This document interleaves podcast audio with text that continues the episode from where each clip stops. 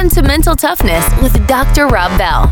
Each week, Dr. Rob sits down with athletes, executives, and expert coaches to talk about mental toughness and their hinge moment.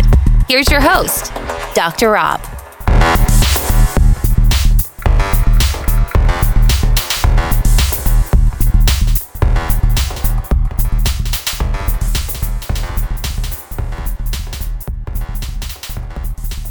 The question I get more than anything is why juggling? You know, it's such a weird and unique uh, career choice. Like, you know, where did it all go wrong? And people laugh at that.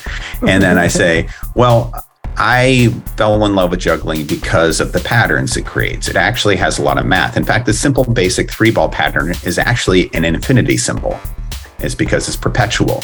And all the all these patterns can be created and all the symmetry and all the beauty. And it's like you're creating these patterns in space, but they're also temporary and they only exist because of your will to keep them up and keep them alive. And anything can happen and it can fall apart in any second, which makes it even more precious and beautiful. So imagine these are my paintbrushes and I point to the three glowing balls. This stage is my canvas, and I'll try and paint you the picture of how I fell in love with this art form.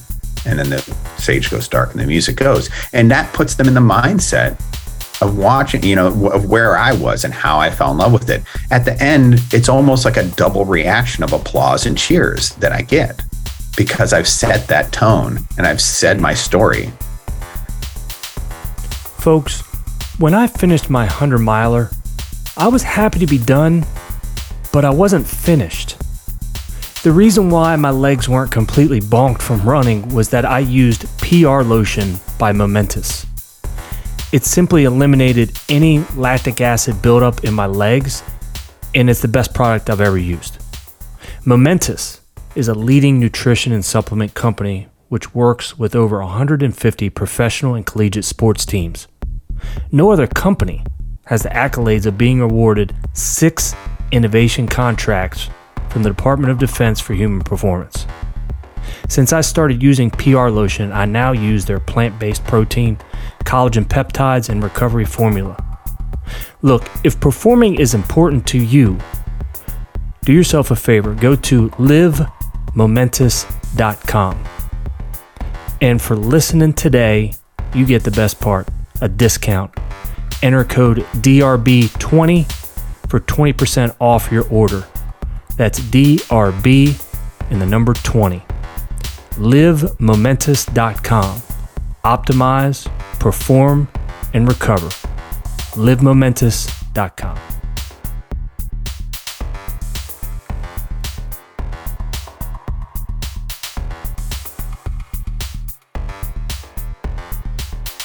So, on episode 110 of the Mental Toughness Podcast is brought to you by our sponsor, Momentous, leading the way in human performance. Go to livemomentous.com, enter the code DRB20 for 20% off.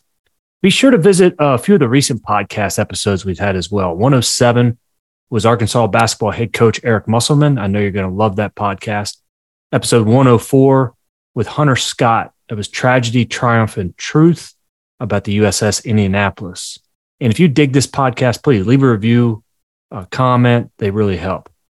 Our guest today, I met him on a Disney cruise where he was one of the headliners, saw two of his shows, which were fantastic. And said, I have to have this guy on the podcast.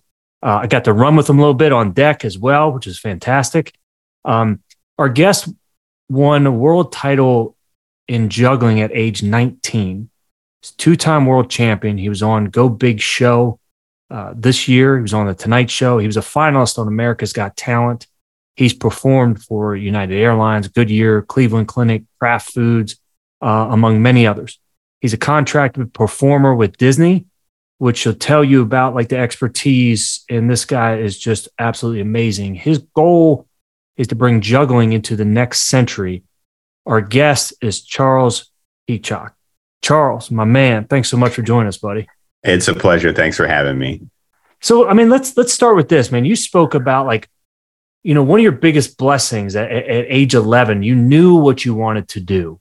I mean, take us back to that time, man, and finding out about that process and and how you were kind of blessed with knowing what you wanted to do.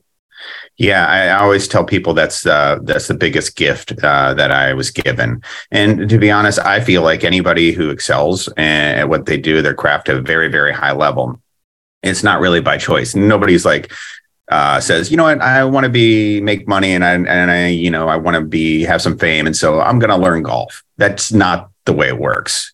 It it chooses you. You have to have this fire that the money and fame are not strong enough to get you that good and to get you that level. You have to have that fire in you.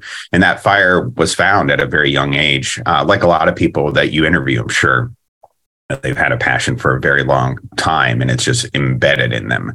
And that is the only way I got to the height that I have achieved. Um, and uh, so that was a very, very large blessing and something that I'm always thankful and humble to. And I always serve it. I always serve that voice and that fire. And it's it's kept me warm and provided for me basically. And how like how what was that introductory piece like when you really got into it and then you know you knew, hey, this is what I want to do? Well, it was I always liked, uh, I was introvert. In fact, when I was young, uh, I almost went to a specialist. My parents almost took me to a specialist because I didn't talk. And so people always are amazed by that because they see me on stage and, you know, I'm moving, I'm talking, I'm choking, everything's moving fast pace. And I just seem so at home uh, speaking to thousands of people but that definitely did not come natural to me. And uh, I think uh, when you don't have that, and you you know you're not part of uh, the social circles that you get introduced to, whether it be family or friends or school, uh, you know, you ha- that need becomes a little bit stronger. And so I always like magic, anything that basically I could do and get some kind of attention without having to uh, be the life of the party. Uh, so I like that magic when I was about eight and then one of my friends who was uh, into magic, he also did some juggling, and so uh, he kind of taught me. And I was like, oh, that's kind of silly. But I was like, as I started to learn it, I, I realized that this is something that you can kind of pour yourself into. You don't need to buy any props. You don't need to like you know go to the magic store. This this comes from your own will of of determination to to get to achieve this goal. And so I really like that. And then I started getting noticed, you know, by other because there was juggling clubs and everything, and people were noticing my progress, my, my rapid progress. And at that age, you know, I just wanted to be accepted, you know, to have some kind of, uh, you know, feel special about something, you know. So mm-hmm. that gave me that.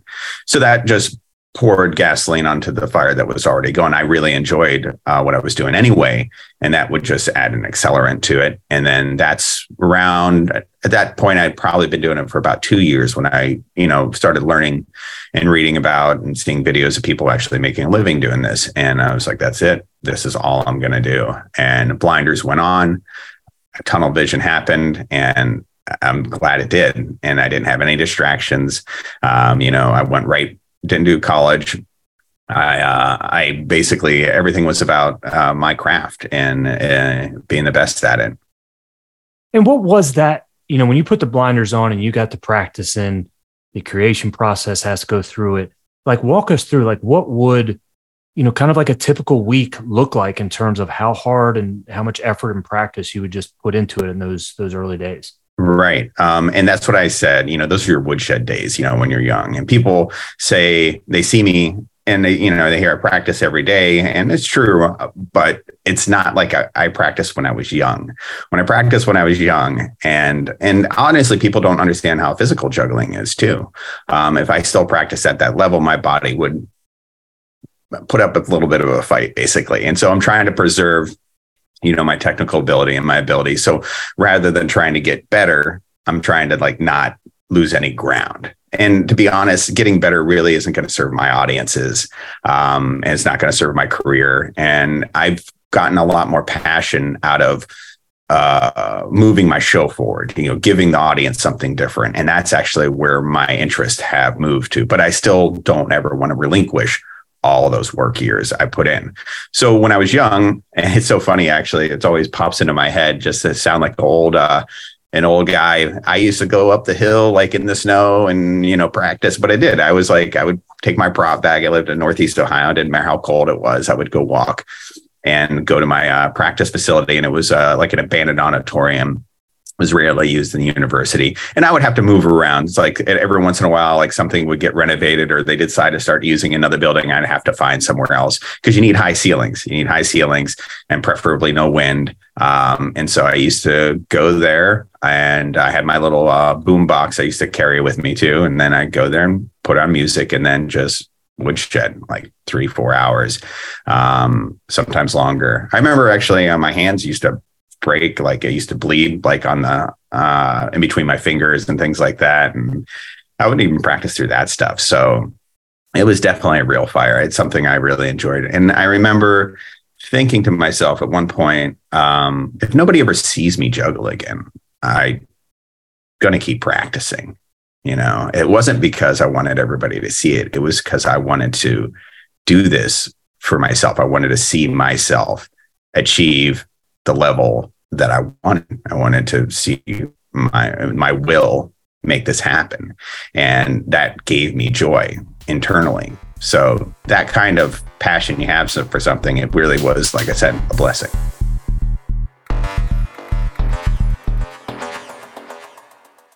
Hey, good looking. If you like this podcast and are already a badass, but it's all way too complicated, then visit our website drrobbell.com and schedule a call with us to help capture your very own hinge moment.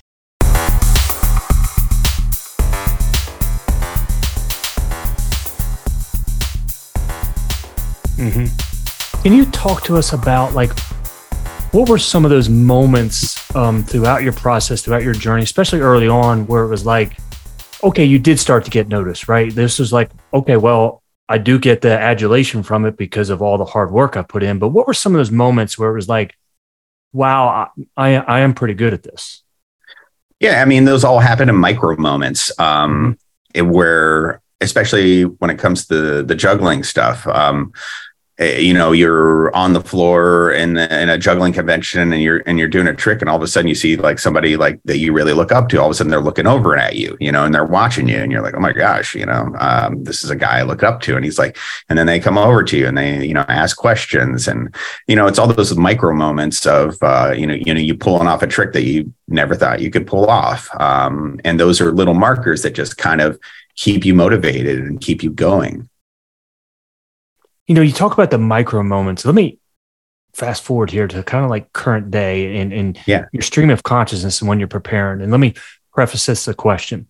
Talking with some elite divers, even tandem, I would talk about, you know, well, how do you know exactly like where your partner is? And they said, well, they can, you can kind of see them.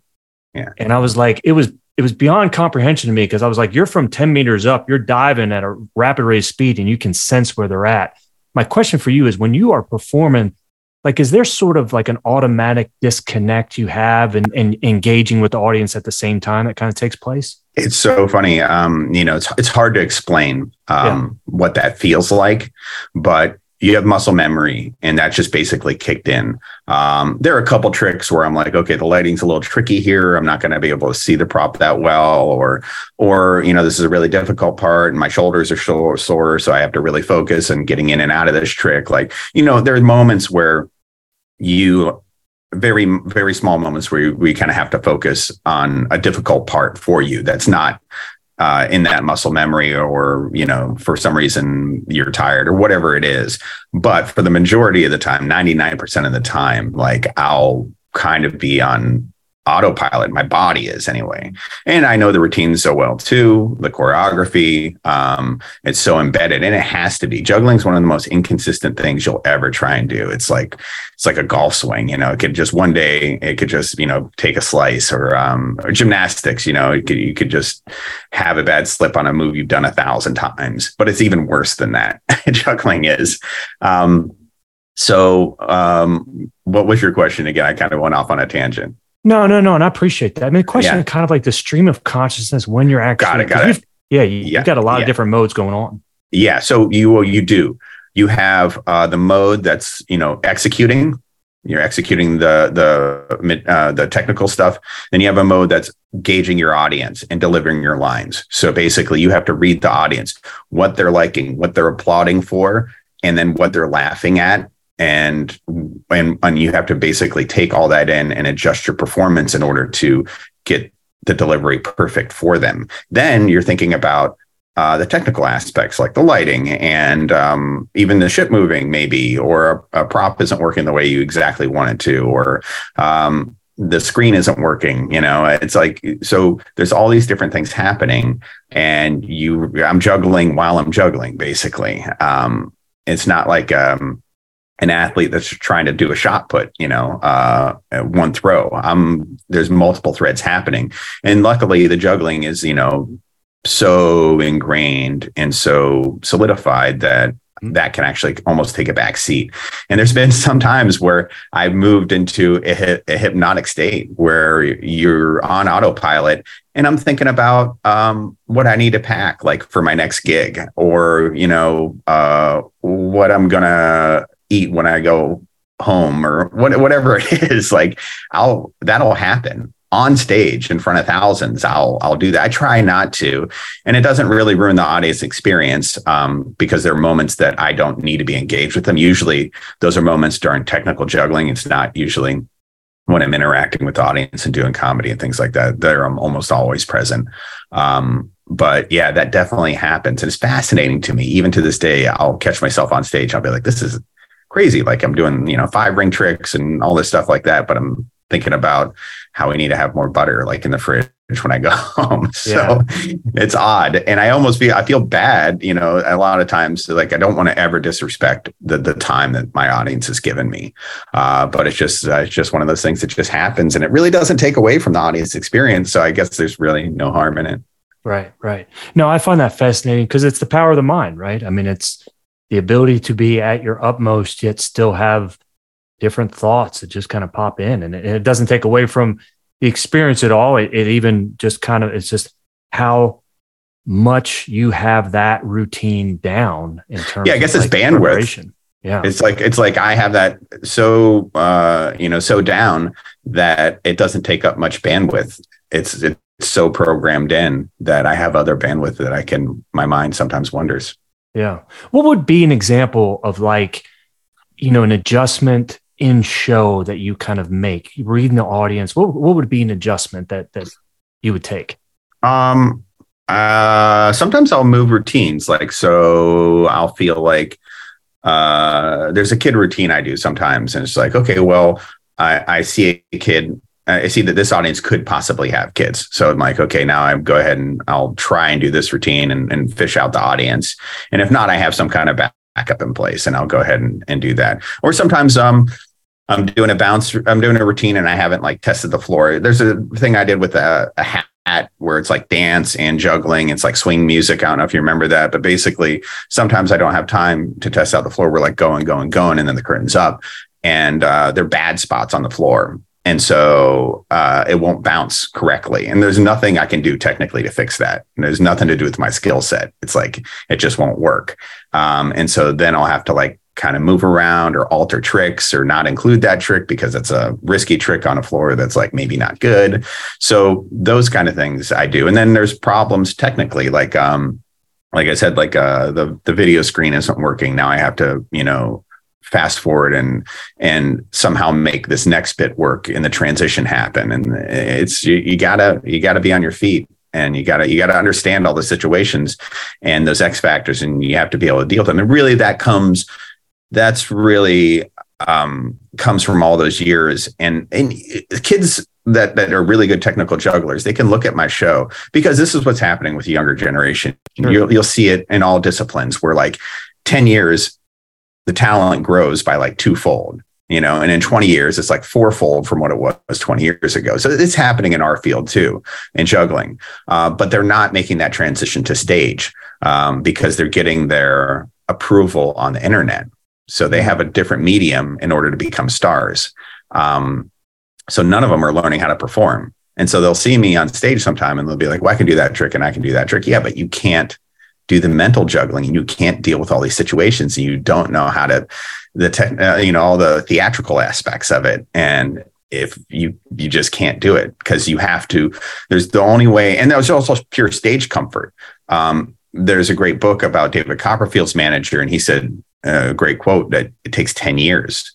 Uh, and there's no way around it. You can't practice your way into it. The only way to do it is be on stage right. for 10 years and that's when that's the only time you're actually comfortable in your own skin. And you can talk to the audience and they feel that comfort and they see it in your body language. They hear it in the tone of your voice. Um, so that's basically uh, i almost feel like i have really good job security because maybe there's these amazing kids but and i really love watching it uh, but it's they can't transition into the the mental gymnastics that I'm doing on stage and all the experience that I have of just doing this for over 35 years. Yeah, absolutely, man. Tell us about the connection that you have on like your best nights with the connection like with the audience. What does that feel like for you and, and how yeah. you know you're connecting? It has to really be um it's really about them. You know, it's like how much in a good mood are they? You know, what's the setting like? Disney actually has a great setting because everybody's just so in love with the brand and they trust it so much that they come to the theater expecting and ready and willing, you know, they, they, they want to see a good show and they're of that mindset that this is going to be great. We're in a Walt Disney Theater. Whereas you go on other venues, like a corporate event, and they're like, "Oh, what did what did Sally from you know the the secretary book this year? Like, what are we going to have to sit through? You know?" Um, so you never know what your audience is going to be, but Disney definitely sets it up right uh, because they have that brand and they have that trust. And so usually they're some of my better audiences, uh, but there'll be off nights too. Like we miss a port, you know, everybody's in a bad mood, or you know the weather's bad and the ship is rocky, or just um, it's there's there's all kinds of things that can get in the way. But when an audience is good that's when I, you know, I turn it up just naturally. But here's what's interesting is if an audience is bad, mm-hmm. I will I will work so hard um, not to really win them back, but just so like I can step off stage and I can say that was not me, that was them. And audiences are going to vary. You know, they never really go bad uh, but it'll be a varying degree between like a seven and a 10, you know, in right. my experience at this point uh, in my career, because I usually don't get booked into bad situations. And, you know, I'm adept enough to deal with anything and become a better performer. So usually the numbers between seven and 10. But if I feel like I get an audience that's a, a six, as long as they're better than when I came, you know, when when we started, I've done my job. And like I said, I work so hard not to really win them. Sometimes that happens too. And sometimes they're just unwinnable. Uh, but I just want to leave that stage and just be like, it wasn't me. I did everything I could and I'm holding my head high. Yeah. I, I love that take, man, because you and I even spoke about that briefly just on our. Uh, I, I, that came to me actually when when I, when I was saying it. I was like, "Oh my gosh, I've already talked to you about this." yeah, yeah, absolutely. Um, so one of the pieces about your show that I just thought was fantastic was the integration of, um, and I think we'll get into the comedy piece later, but even just like the music, right? Talk to us about because your parents own a record store. Like, talk to us about how that got integrated and how well you started implementing that into your show. Right. Um, you know, my parents own a record store. It was very um, different. Um, they came from a very blue collar life. My dad was a steel worker, former army guy. Uh, my mom was a housewife, and it was a big change. Um, and they took a big risk. Uh, they just had a passion for music. Neither of them really could play or sing or anything like that. Um, but they loved music and I grew up around it, all kinds of styles too. Um, and then I gravitated toward musicians uh, myself because when I was growing up, the people I identified with were other artists, other performing artists too. And really, there weren't a big it was in a small town. It's not like there was a lot of magicians and, and jugglers and acrobats or anything that of the variety field. So i gravitated toward that and i picked up a couple instruments and i actually got into drums and so that was kind of my instrument. Um, and so that actually gave me a good bedrock too to understand uh, choreography and divisions of music and and beats and all those things like that. Um, and so yeah i feel like it's a big part and it's a it, for magicians and jugglers, a lot of times they they don't focus on that. It's uh, music is the most uh, uh, elicits the most emotion out of any of the senses. Hearing mm-hmm. does, and so I try and leverage that, and I try and combine the visual with that emotional experience that the audience gets from um, music, and and you tie those two together, and it just becomes that much more powerful. And what's the difference for you from like playing Beethoven as to as opposed to playing something that just might be more popular? Um, you know, there are moments for those songs. I I mean, I love classical and I love the the the composition, the the brain power it takes to come up with with stuff like that, and the technical ability too. But I try and keep my show nowadays current. Like you know, you want it not really pop, but you definitely want it to feel like it's today. You know, it's like in mm-hmm. today's scene. So you use today's music um, for the most part. Something that even even if it's not even if it was written 20 years ago, it sounds like it could have been released on the radio today. Um, so I try and have that flavor to all my music elements and anything I bring in uh, to the show, just the way, just so it can give the the show an updated feel. And so that's usually what dictates my music selection. Does this sound like it could be on the radio? Because that's how your show would be perceived. If I went up there and everything, I use 50s and 60s music for everything, it just would have a totally different feel um, and look and an impression that it would give on people. Uh, so yeah, that's that dictates my song selection a lot. Is could this be on the radio today? Yeah, no, that's fantastic, man. I appreciate you sharing that. Yeah, I mean, you talked about kind of the different gears that you'll have for like a show, and you kind of mentioned it before, right? It's not always about like you make it where it's not about you. It's not about like doing this other trick to wow them, but it's like you talk to us about those gears, like a first and second gear of your performance and, and how you like translate from that. Right. And and a lot of people I tell them uh in practice, like, you know, mostly I'm in fourth, fifth, and sixth gear, you know, in the show, maybe one or two tricks will slip into fourth gear. I'm I'm, I'm speaking about difficulty level, you know.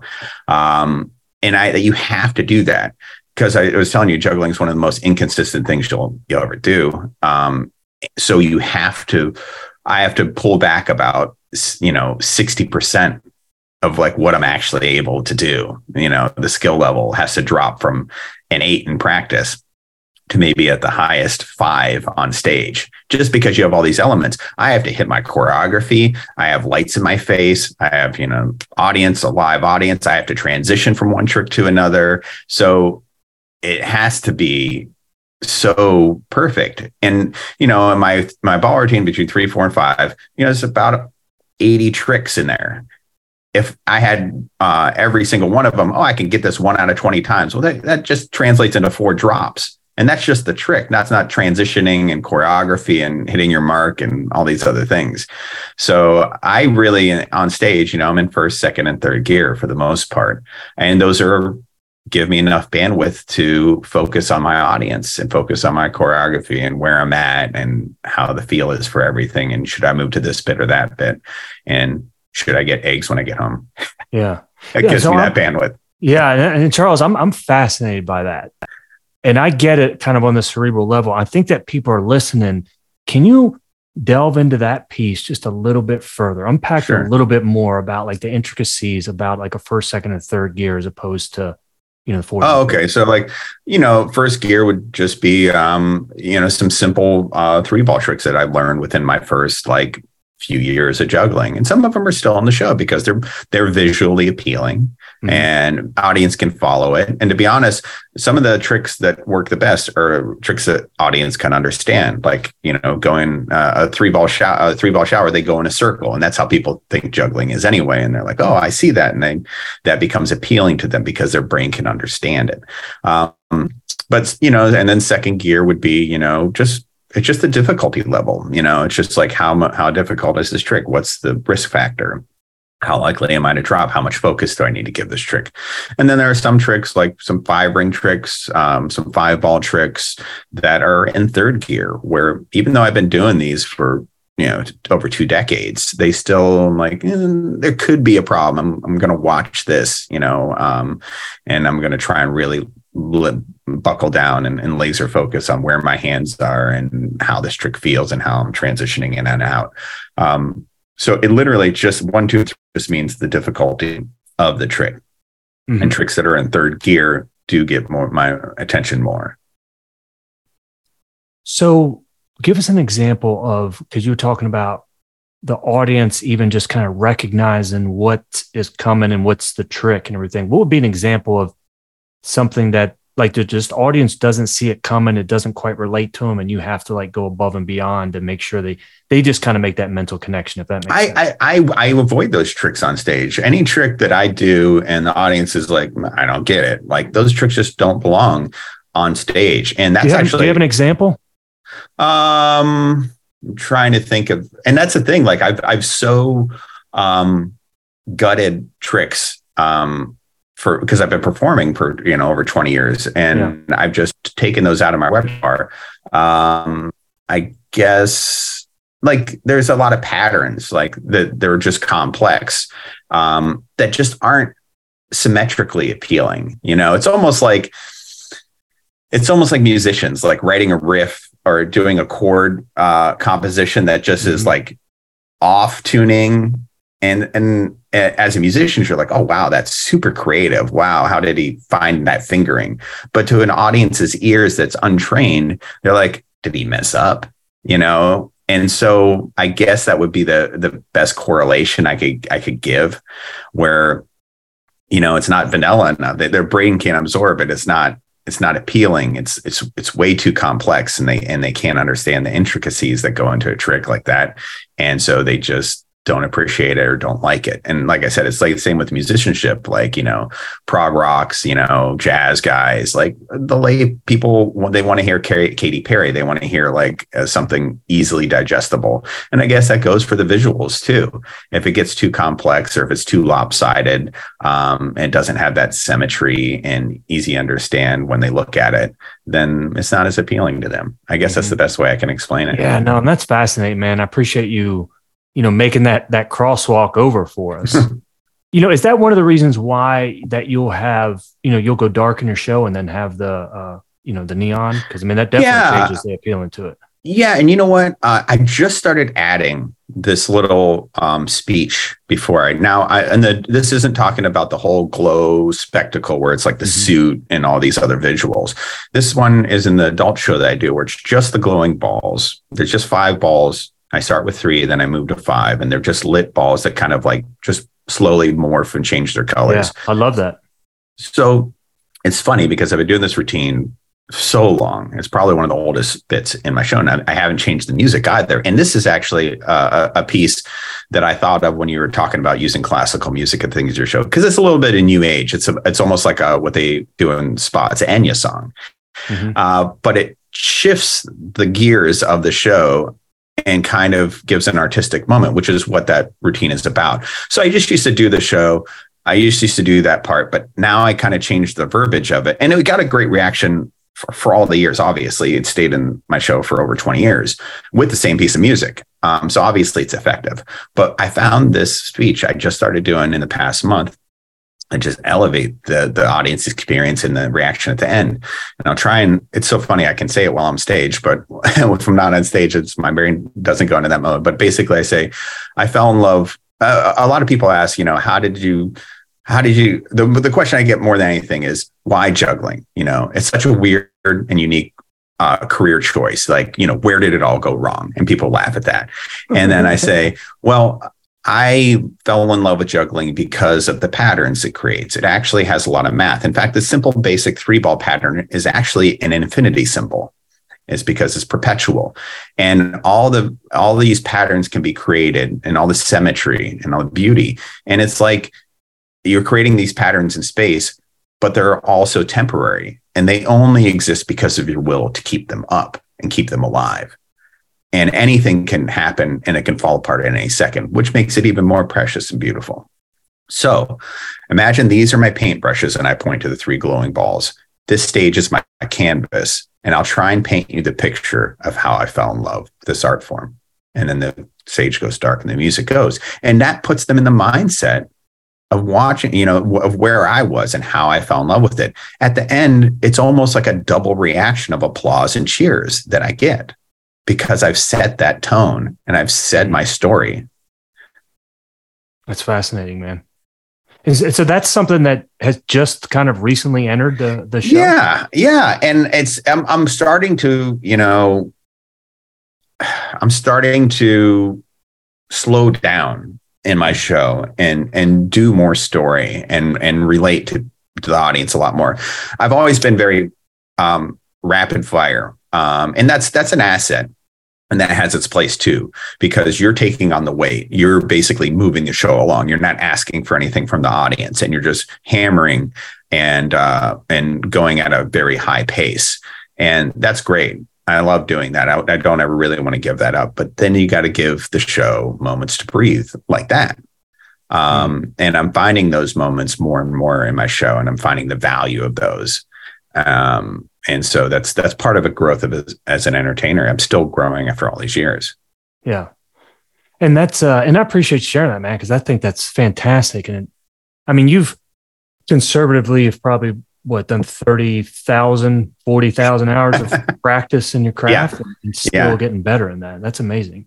Yeah, yeah, and like I said, it's shifted from like how good of a technical juggler can I be, like how many can I do, you know, all that stuff, and then it shifted over to like how good of an entertainer can I be? How how deep can I take an audience? How uh, you know how much joy can I give them? You know, mm-hmm. because they're they're all there to forget about their job, to forget about the problem with their kid, like to for you know all the world's problems are supposed to be gone. They're supposed to be in this hypnotic state where they just lay back and they lose themselves and they get moved. And man, it's just it's an awesome gift, um, you know, to give an audience, and that's what that's what makes us love being up there. Yeah. So what about when the uh, when you have like a volunteer that comes up and and the laughter you kind of get from that? Is there anything special when it comes to having a volunteer up? Uh, volunteers are, are, such a powerful thing because it's a, that connection to the audience. You're bringing one of them up there, and it's to the audience. It feels like it's in the moment you know everything is is happening just for them. It's not scripted you know? And that's right. a big difference. When you go see a disney show they cannot offer what individual artists can. Because it's a scripted show they have to kind of stick to that and it's a it's a set story. And not only does the audience know that, but it's just the way uh, the show is put together. Whereas an entertainer, a magician, a hypnotist, whoever it is up there, you know, they have this connection with that. They're speaking to the audience. They're not speaking their lines. Um, and when you bring an audience volunteer up, it just amplifies that because now their presence as an audience, their representative is on stage. And then everything that happens, I don't have control of and and even though i kind of do 80 90% i'm controlling but it doesn't look like that right and so now that becomes a different experience for them because they're part of it or the representative is on stage and it's all organic happening in front of them which makes it more valuable to them I love that, man. You know, and, and, it's all those little intricacies that I think about, you know, being an expert at your field, man, is, is just so tremendous. What um can you walk us through like if you're going to introduce a new trick, like what's the design process? Because I remember even seeing on your Instagram account, like you had kind of a diagram set up in terms of the colors and, and how that works. But walk us through. Oh, that was process. yeah, that was the on the Instagram post that you're talking about. That was actually the technical side of things. I was redesigning the glow suit, the, the, the routine oh, that you okay. saw. So that's all that was. Uh, introducing a trick is just, and it's funny. I've just been putting a couple in right now, especially with the the residency that I have on this uh, six months, I'm doing a six month residency on the on the Disney Fantasy. Their well was their flagship. Now their new ship is the Wish, but they don't have um, outside entertainment on there. It's all in house. So this is the newest ship that they have entertainment on. Um, so I got a six month uh, contract here, and what that means is um, I fly off for a week and I fly back for a week. Um, and what that gives me is some kind of stability where my team knows everything, everything's set up. I don't even have to travel with gear. So all that time and energy that's spent normally doing that is can be tampered down and I can just focus more on the show. And I'm so in the groove with my team and with the room and all these things that I can introduce more stuff. So I've been doing more things and introducing tricks that I haven't put in before and that I've been working on for a decade, you know, and and wanted in the show. And that actually, there's been two tricks actually that have gone in um, that I've been wanting in the show. Uh, so that's actually the first time this happened in a while because it always seems like I'm just moving from one place to another, and I just don't have that time to uh, integrate something new because there's I'm just trying to get everything set, you know, when I get to the venue. Mm-hmm. So that's been kind of fun. Um, and I've been enjoying uh, just seeing that trick in there. Uh, that's been in my workroom, you know, in my practice for like so many years, and now it's like finally living, breathing on stage. Right. And it's just one second, you know. It's really like um, uh, I do the trick like two times, and it it takes up you know maybe four or five seconds on stage. But to me, it's it's nice. It's nice to see something new technically, not just a new joke or a new setup for a routine or me or speech or a story. It's actually a technical trick, and right. for it doesn't happen as much as it used to when I was young. Mm-hmm. Your goal about bringing juggling to the next century what what does that look like? Yeah, you know, it's it's just as soon as people hear the word juggler, they just have this picture in their head, like old school circus or like you know birthday party entertainer. You know, uh, my girlfriend gets really frustrated. Like she, I've been living with my whole life, like when people what people think of when they hear the word juggler. Uh, but she gets frustrated. Uh, but I'm like, you know, I'm I'm I'm kind of trying to reinvent the art form and get people to see it, and that there's many ways to present the art form. You know, it's not just um, just juggling balls or juggling clubs. You know, you can do a lot of different things with it. Um, so I've really enjoyed giving people a different view of it, of something that I love so much and that's been hard to translate to the public for so many decades, um, or at least the perception of it. Um, so I want to give it and, and everybody wants to see something new you know they want to see something different. They want to see something updated. They want to see something that they think nobody has seen or is seeing for the first time. And so those are the kind of routines i like to create and i think that's what i mean by bringing juggling into the 21st century i want them to see something nobody's seen and i want it wrapped in the art that i fell in love with mm-hmm. so what do you mean like your girlfriend get upset here and like because uh, she you know she sees me do these shows, you know, right. in front of thousands of people and the kind of reaction, you know, like multiple standing ovations and, and that, that the the impact my show has. And when yeah. she says that I'm a juggler, they're like, Oh, my kid's having a birthday party. Can come over for these 20 people. You know, it's just like that's them, that's the impression that they have. Gotcha. And so that that frustrates her, I think. Yeah. You say, yeah, it'll be it'll be twenty thousand. yeah you know, because a kid. yeah, you know, because I, I love that too. Because um, you know, again, if I mention mental coach, sports psychologist, which I try not to do, this the reaction is the same every. I mean, every time, and that is, well, you couldn't help us out, or well, you know, what kind of free advice can I get and stuff like that. And it's kind of the joke that I'll play on now. Yeah. You know, but it, but it wasn't until you like you hear it so many times that look, laughter is the only. uh it's the only medicine for those kind of reactions because right. it's just it's just not going to play. Right. Right. Um, and, and, and when you're pushing your field, um, like you are, like it, there's there's no understanding of it because you're working either a different tangent or a different level than than that title has ever had, and that's the place I find myself in too. Yeah. Um. You know, sometimes I pause when I think about it because when you get to a certain level, do you I assume then there was the point where it's saying yes to everything. Now it's saying no to more. Does that is that what happens takes place now? Oh yeah, in, in the career, um, you know, it's really been wonderful. Um, I say one of the biggest um, things that I don't take for granted, and it happens with everybody as their career accelerates. Um, you get more autonomy. You know, that's one of the most valuable things to not have to take everything or not have to always say yes to a gig or a job and to just be very selective. And I am, I'm very selective at this point, uh, not just for, you know, uh, for a lot of reasons, for because it doesn't interest me, because I know I'm not going to be of service enough in that situation. Uh, they're not going to compensate me enough, or um, there's there's all kinds of uh, reasons. But to have that power and to be doing what I love, it's just it still blows me away. Uh, but it's important. It's important um, or the health of uh, you know the love of my career that i'm not a slave to it that mm-hmm. that we make decisions together you know? Right. And i uh i appreciate that man. I i um i love having you on. I love the you know the creative process because you are obviously so good at at what you do. Um i guess one more question i need to ask is well, I have two more questions. One is the mental game process, and we spoke about it before, but like Um, talk about even your mental game now in terms of how you like stay sharp.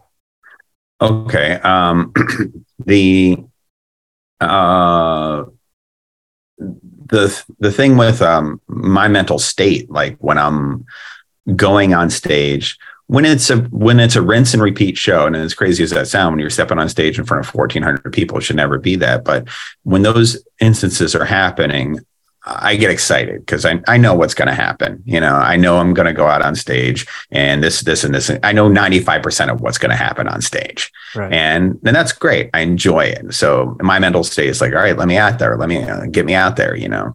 And then there are some situations that I get really excited about, like working for a new company and the setup is perfect. I'm just like, oh, I'm going to kill this. They're, they're going to love this. I'm, I'm going to get put in front of a whole new set of people and all the all these things. So I get excited about those. And then there are those situations where you have no idea what's going to happen, like America's Got Talent, like Go Big Show, like national TV appearances where everybody's watching and there's so much pressure. People are counting on you uh, from producers, and then it's going to be immortalized. You know, it's always going to be on the web and everything. So, and and you're doing something you've never done too. So all those things combine that's when mental toughness is going to be a very big asset and a very big part of what you're doing. Um, and you really have to, you know, the, the big things are your lizard brain, you know, fear, protection is trying to save you. But really, as you know, it's really uh, a hindrance. It's going to keep you from achieving what you want to. So you have to learn to master to put those things in check you know, and and to to to say no and to say I'm doing this, to say I will succeed at this. You really have to believe it in your bones in order to execute well, and that only comes from those micro situations, like either when you're first starting out and your friends are watching you and you're like, oh, I heard you got this new trick, and then you're like, okay, and then your fear gets the best of you and you can't do it. Next time you learn a little bit you're like this is not going to happen again. And you know you master it a little bit. And these micro situations like escalate until like i'm doing world championships and i've already trained that i need to be in that mental state of i will do this and those other voices the fear and the protection mechanisms that are built into our lizard brain dissipate and quiet and now i'm in control i would say that's probably the biggest mental toughness that I apply. And I don't need to apply it that often. I only need to apply it in those unique situations that are outside of the scope of what I'm doing or in high risk situations. And that's when the mental toughness kicks in. And mm-hmm. it's been a learned behavior. Um, and you only learn through, and there's some people I'm sure they interview that have a natural aptitude for that. You know, they learn quickly that they need to buckle down and focus and not hear those lizard brain, you know, elements. And then there are some people that took a while and took a lot of failure before they were able to master those voices. Mm-hmm. Charles, what question should I be asking that uh, that I just haven't asked? I don't know. Um, you know, this is a, this has been a great interview because it's normally talking about career and things. Uh, um, you know, not focused on the mental aspects or what goes into it. You know, so I've really enjoyed like you know going on a different style of interview it's always about my career audiences and things like that even though we touched on some of that um i can't nothing nothing comes to mind right now Want to listen to your favorite music, but you're sick of all the commercial interruptions and negative news today? Tune in to KuCoRadio.com. Music for your mindset. We're a commercial-free online radio station, playing nothing but hits. Our free iOS and Android apps are available for download at KuCoRadio.com. Well, one one of the reasons why is because I'm trying to explain to my kids watching your show that you know they're going to leave there and think, "Wow, it was just like such a great show," but it impacts me because it's not maybe the, maybe the passion was God given, right? Maybe the introduction to it, but the hard work and the effort that you cannot fake, and it has to be day in and day out through those really really dark times. Yeah. Um, that was what I was trying to explain to them. Say, look, you know how many times he's done this, right? Like, it's it's you can't count it, but it's every day. it's every day that he does. That's the only way you get to be at that level. Yeah, so that was and, like the appreciation I had for it it can it can it can be a little frustrating that when people see what I'm doing, um, they just think, oh, wow, that's I, you know, even some people think, oh, that's not that hard, or I can do it. Like, or some people are just like, oh, wow, that's amazing. They don't know the hours that go into it. But no one even when they watch a classical pianist that's like, you know, world class. Um, and that's just part of what we do. There'll never be a full understanding unless there's somebody in our field. And that's why peer approval, I think, is so important to athletes, to artists, because those are the people, the only people that really understand like the level of commitment that you've done.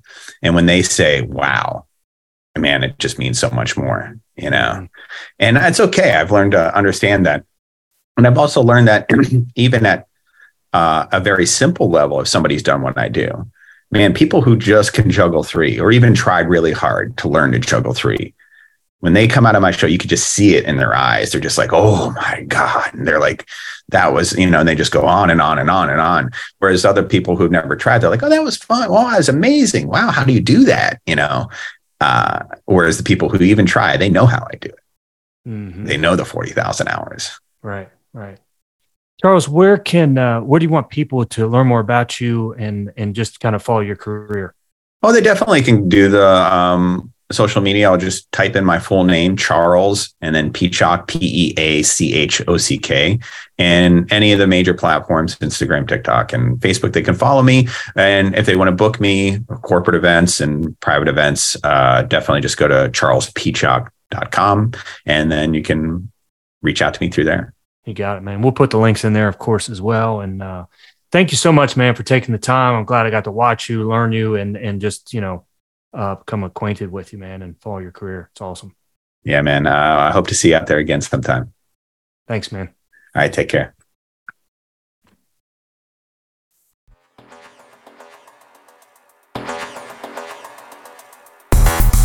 Thanks for listening to Mental Toughness with Dr. Rob Bell.